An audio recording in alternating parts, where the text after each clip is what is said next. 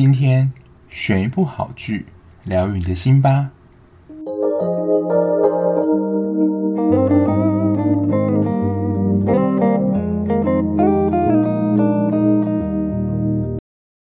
Hello，欢迎收听今天的节目，我是小 B。最近呢，Netflix 真的推出了蛮多强档的韩剧，而且都是他们自制啊。就我跟大家说一下，如果你在 Netflix 上看到它不是跟播的话，通常都是 Netflix 自制的韩剧。那如果你是有订 OTT 串流平台的话，就如果你要看到所有的韩剧，就是如果大片你都不想要错过的话，我自己目前啦。有关于韩剧的，你就是至少要订三个。第一个就是 Netflix 嘛，比如说《机机生生活》啊，《海岸村恰恰恰》，这些都是非常热门的。像鱿鱼游戏就是它自制的嘛。第二个是爱奇艺，爱奇艺也是会有一些独播的剧集。像之前大家应该也有发现，就是《德鲁纳酒店》。德鲁纳酒店其实是一开始爱奇艺就是独播的戏剧，然后可能后来发现收视很好，然后 Netflix 又重新的买回去。然后第三个呢，就是 Friday，Friday 也会有一些就是韩国那边跟播大片，像之前就是《哲仁皇后》，那像最近还有《黑色太阳》，还有我目前正在追的《红天机》，都是只有 Friday 影这个影音平台上才看得到。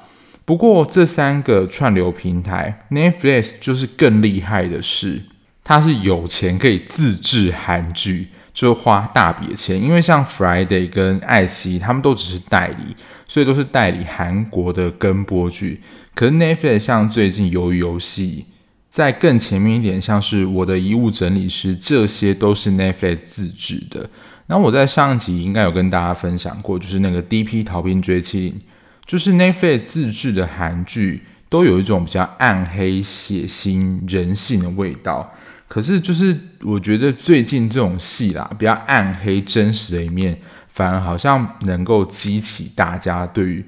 戏的兴趣。就我昨天在跟一个 podcast 聊天说，好像当时韩国流行某一个剧集，就会开始拍一连串都是这样片的类型。像之前就是复仇剧的类型，像《黑道律师文森佐》、《模范继承车》、《恶魔法官》这些片子，就是接连都是复仇。还有另外一个，大家也有发现，上流社会题材。自从那个上流战争收视爆红之后，这种狗血上流社会题材，哇，雨后春笋般的不断冒出来。上流战争啊，还有我的上流世界，也是 Netflix 之前也有跟大家介绍过。还有最近的一部我正在追，其实我觉得还不错，之后或许可以介绍给大家《上流谎言》，而且《上流谎言》是蛮多的串流平台都有买的片子。好，不过就回到今天的主题，今天要跟大家介绍呢，也是 Netflix 上自制的一个韩剧。然后我在录今天这一集 Podcast 的时候呢，它已经来到了排行榜的第一名，已经超越《海岸村恰恰恰》了。海岸村恰恰恰就是我们礼拜二的节目，可以再聊。那今天要聊的呢，就是刚出来的时候，其实你就已经冲到排行榜前面。那也是因为它的题材还有演员，我觉得在播出前就已经掀起了一波讨论潮。就是以无之名，My Name，就是一个很直译的名字，Give Name 啊。我那时候跟我同事讲说，就是以无之名可以叫 Give Name 啊，但是它其实就是。要寻找他自己的名字啊，那其实你看完之后就会了解说，哦，这部片名为什么要翻译成这个名字？而且我觉得就是翻译真的还蛮厉害的，因为“无”就是我的意思嘛，就是国文课时间，我觉得这就是翻译的厉害啦。它可以片名叫做“我的名字”，听起来就是一部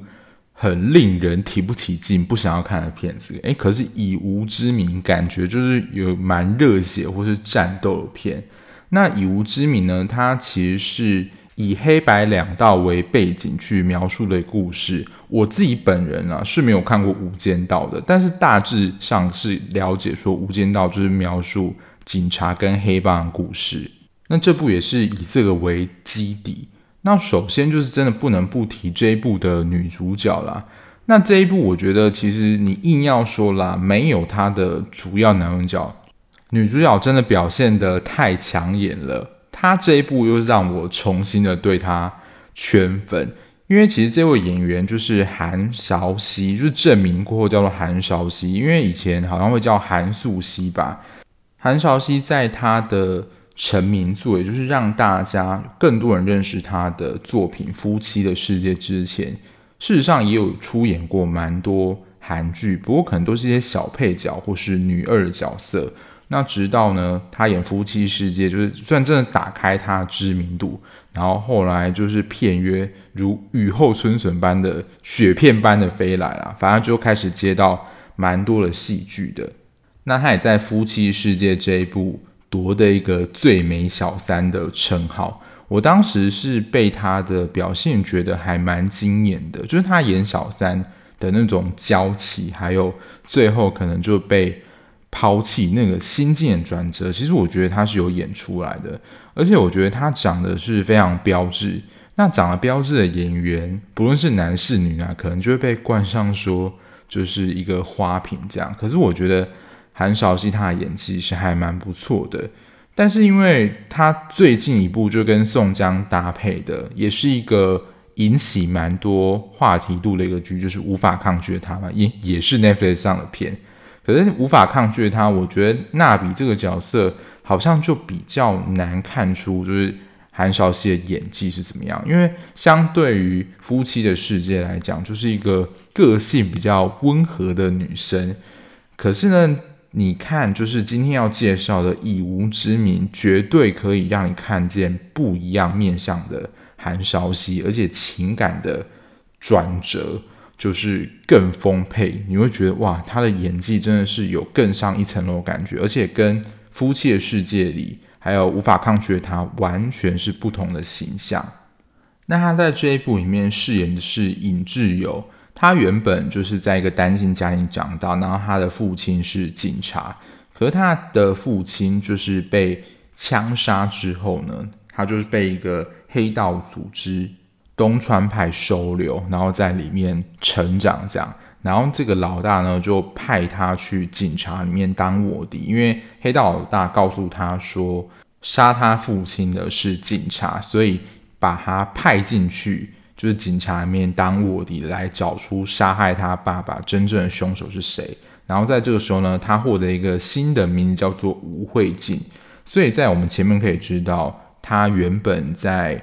进入警界之前，他叫做尹志友，然后他获得了一个身份、一个名字，就是进入警察局叫做吴慧静，然后就开始调查说到底是谁杀害他爸爸，就是那个真凶到底是谁这样子。然后没有什么戏份的，算是男主角，但我觉得他算男配啦。他虽然是韩韶熙，就是挚友的在警界里面 partner，可是他在里面表现真的是蛮可惜的啊。因为他在现在也有演出一些大戏，他最近的戏就是《柔美的细胞小将》这一部在爱奇艺可以看到。那他之前比较广为人知的，应该是《梨泰院》里面的反派。那梨泰院我是没有看啦，就是安普贤，他在这一部里面扮演的是全璧道，因为他们进入警界之后，他们算是一个弃毒组，就是一个小组，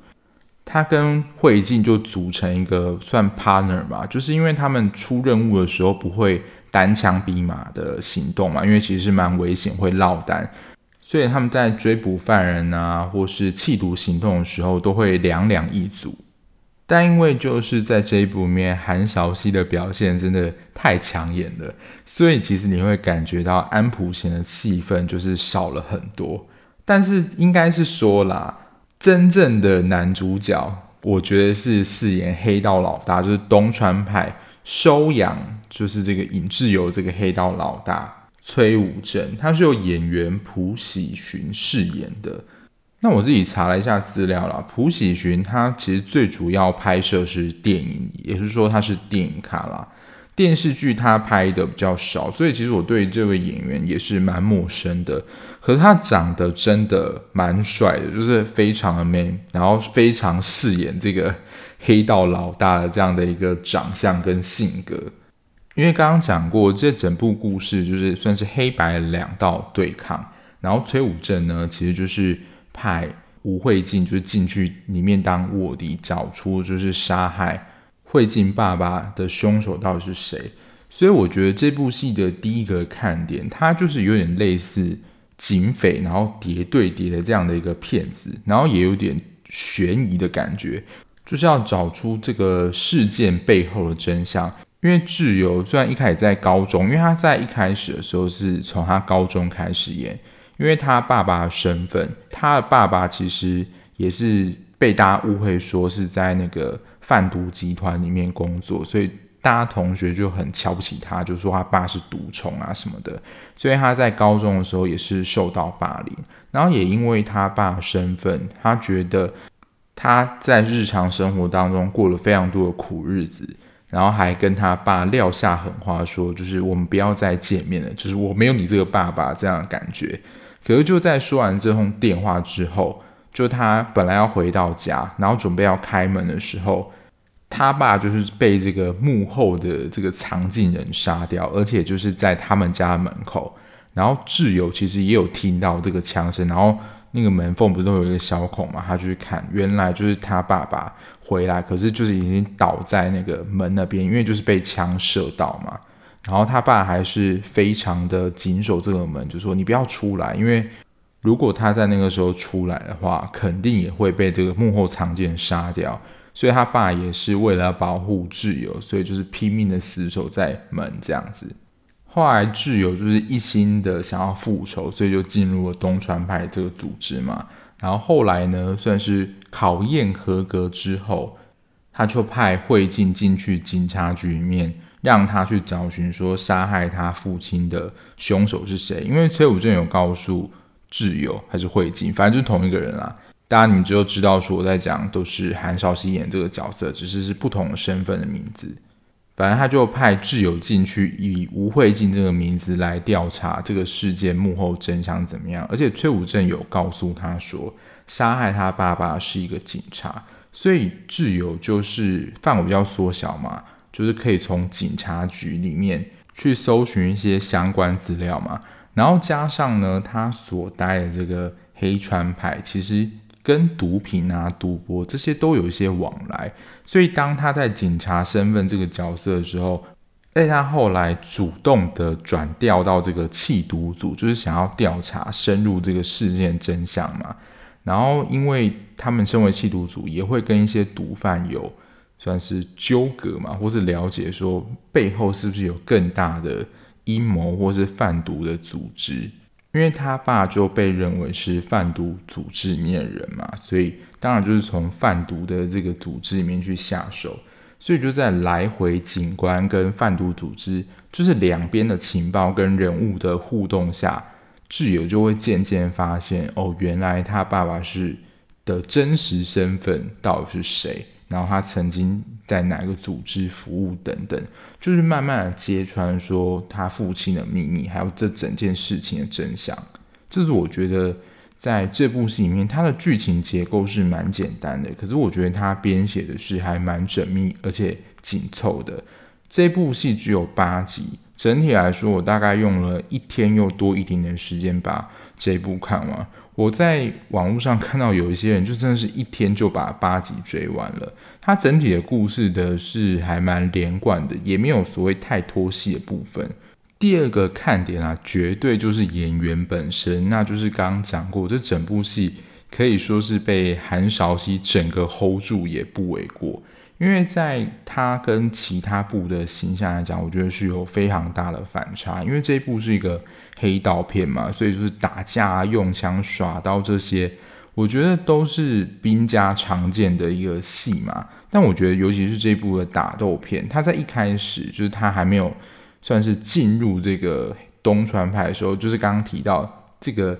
考核的过程，他们其实这个东川派面这种黑道啊，他们其实都算是。从小喽啰开始做起，可是在里面拳头大就是力量嘛。而且那时候崔武正就有告诉他说，如果你要报仇的话，以你这样的一个力量，你是没有办法去报仇，就是杀害你的杀父仇人这样。所以一开始呢，其实崔武正有点算是像训练特务或是刺客一样，有一些搏击啊，或在里面的生存训练等等，就是训练他的格斗技啊，或是用刀技巧什么的。那这些我看起来都是真打啦，所以你会有点像是在看那个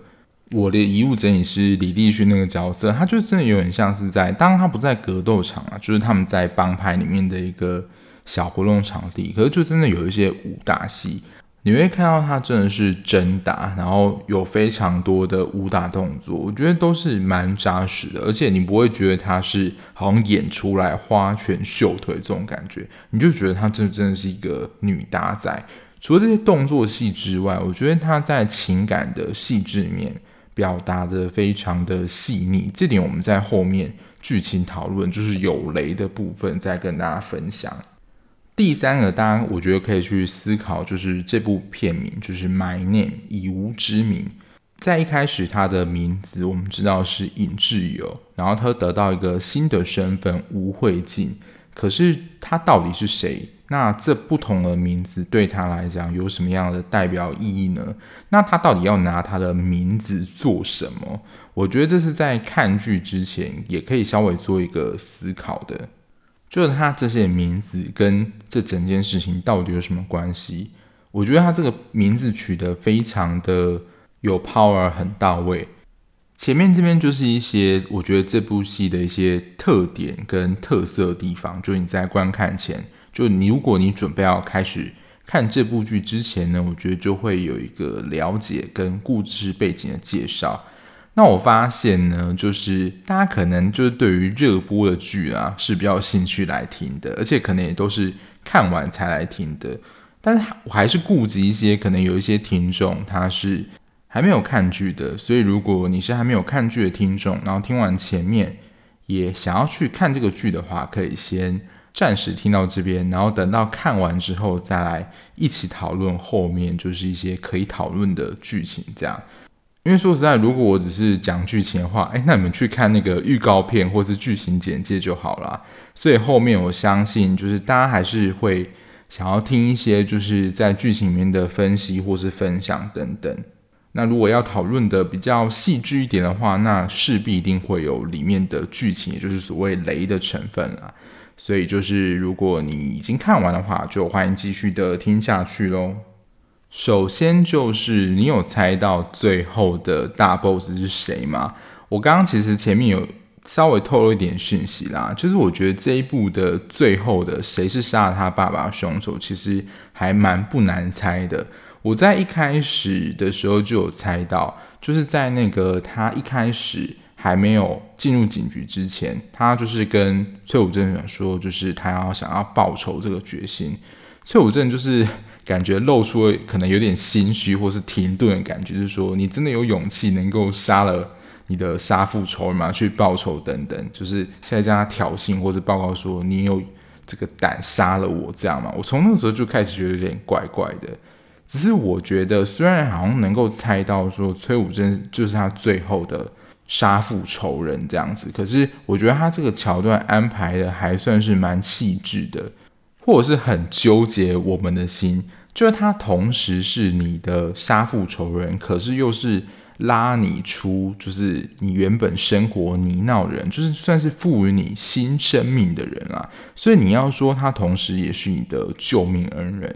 所以挚友对崔武正的感情，我觉得应该是相当纠结跟矛盾的。所以在他最后啦，就是准备要对上他，他其实后来已经渐渐知道说，这整件事情都是崔武正的策划。可是他在真正要就是你跟他正面对决的时候，这时候我就刚刚有说到韩韶熙的演技爆发，就可以看出来说，哇，他在这个时候就是把那种纠结的感情演得非常的，我觉得是蛮令我印象深刻的，就是我能够感染到那个气氛，不会觉得很尴尬的。因为如果演技不好的话，其实他在演这种你要说情感很纠结的戏，其实你没有办法。就是有动容的感觉，虽然我们在剧情上可能在认知上能够理解，这是一个很纠结剧情。可是如果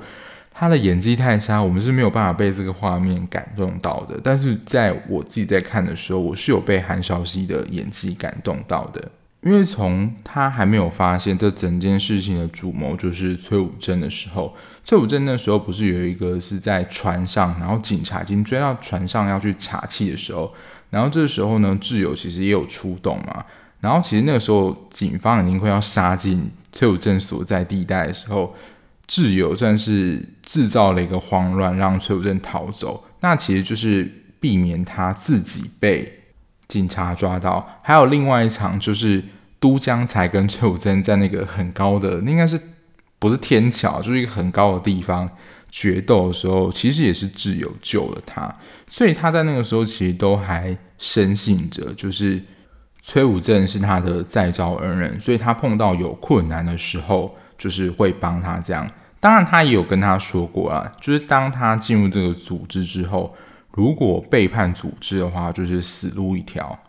那想当然了，崔武正就是这个东川派的老大嘛。那老大遇到危险的时候，你就是要保护老大，这当然可能也是其中之一啦。可是我在想，应该是他对于崔武正的情感，就是他真的想要真心的保护他，不。只因为他是老大的角色，这样。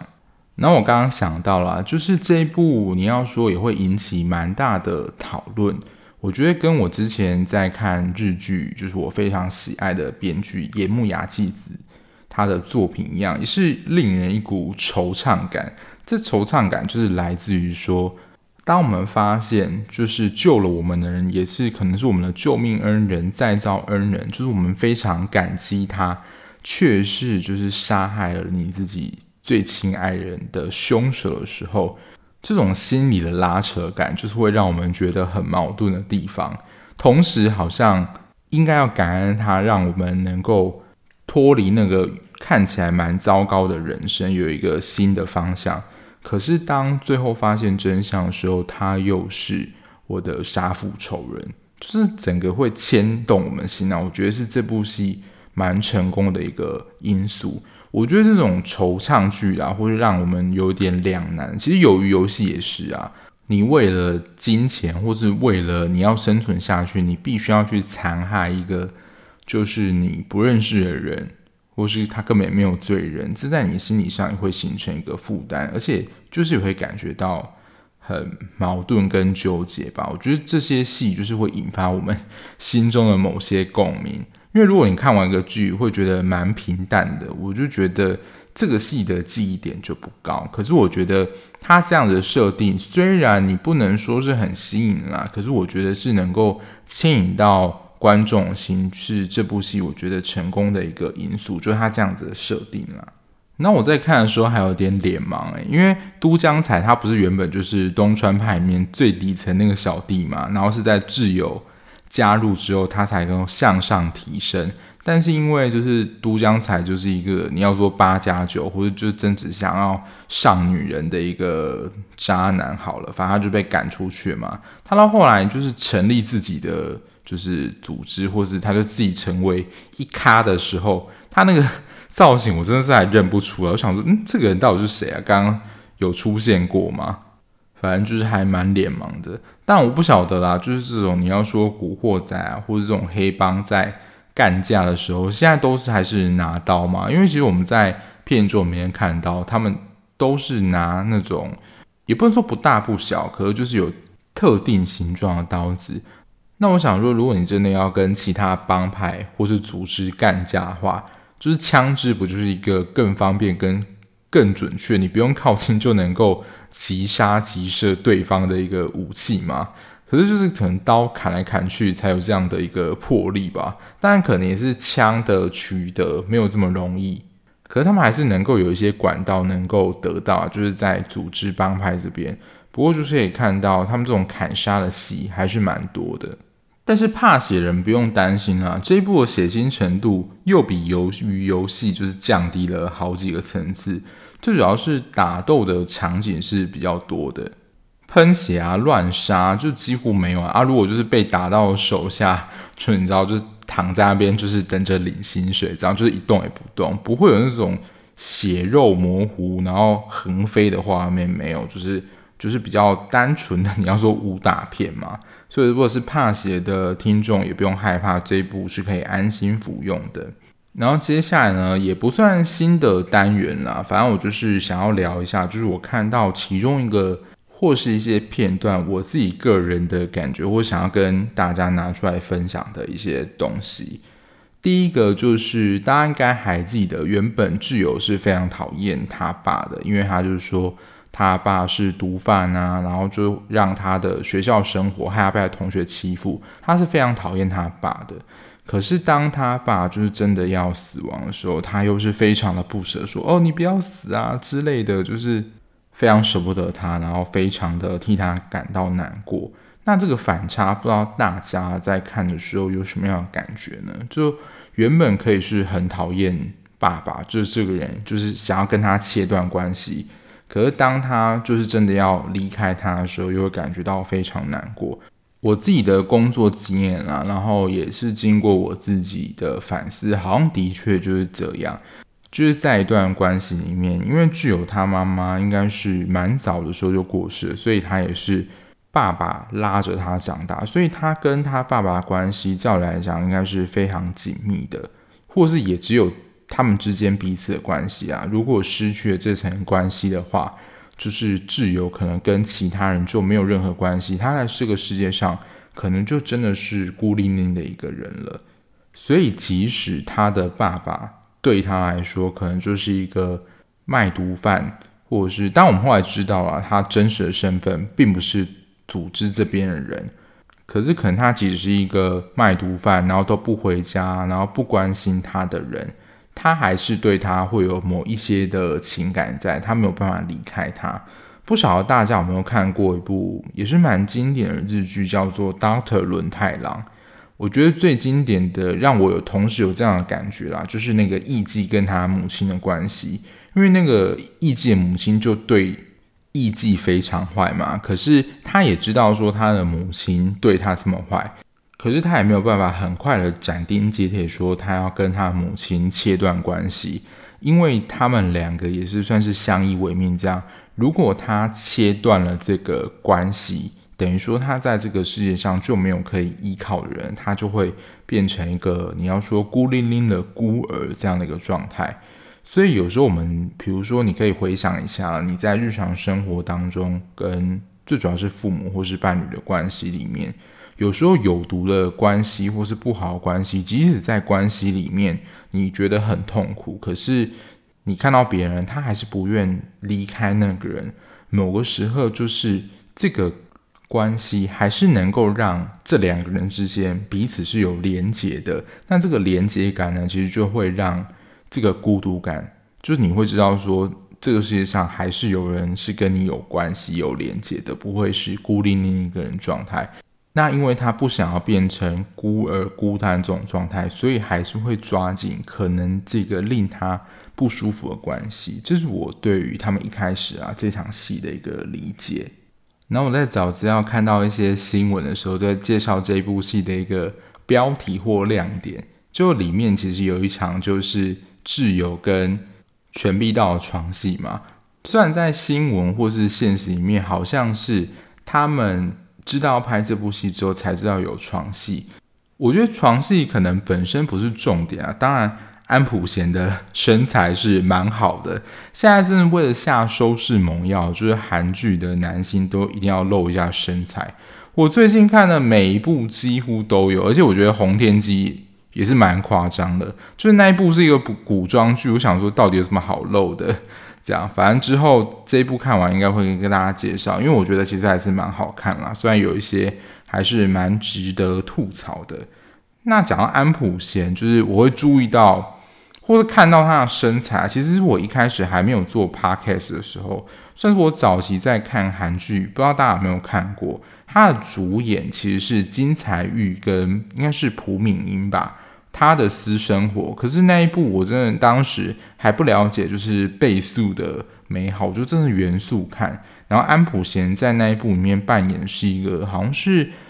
跆拳道还是空手道的馆长吧，反正就是有时候也会露出一些身材。反正那一部就知道说哦，有这个演员，然后他身材是蛮好的。可是他的私生活对我来讲步调真的是太慢了，所以我当时还没有做 podcast，就是。很果断的弃剧啦。现在我真的真的不太会弃剧啊，其实它真的很难看，我就可以告诉大家说，哦，这部戏到底有多难看这样。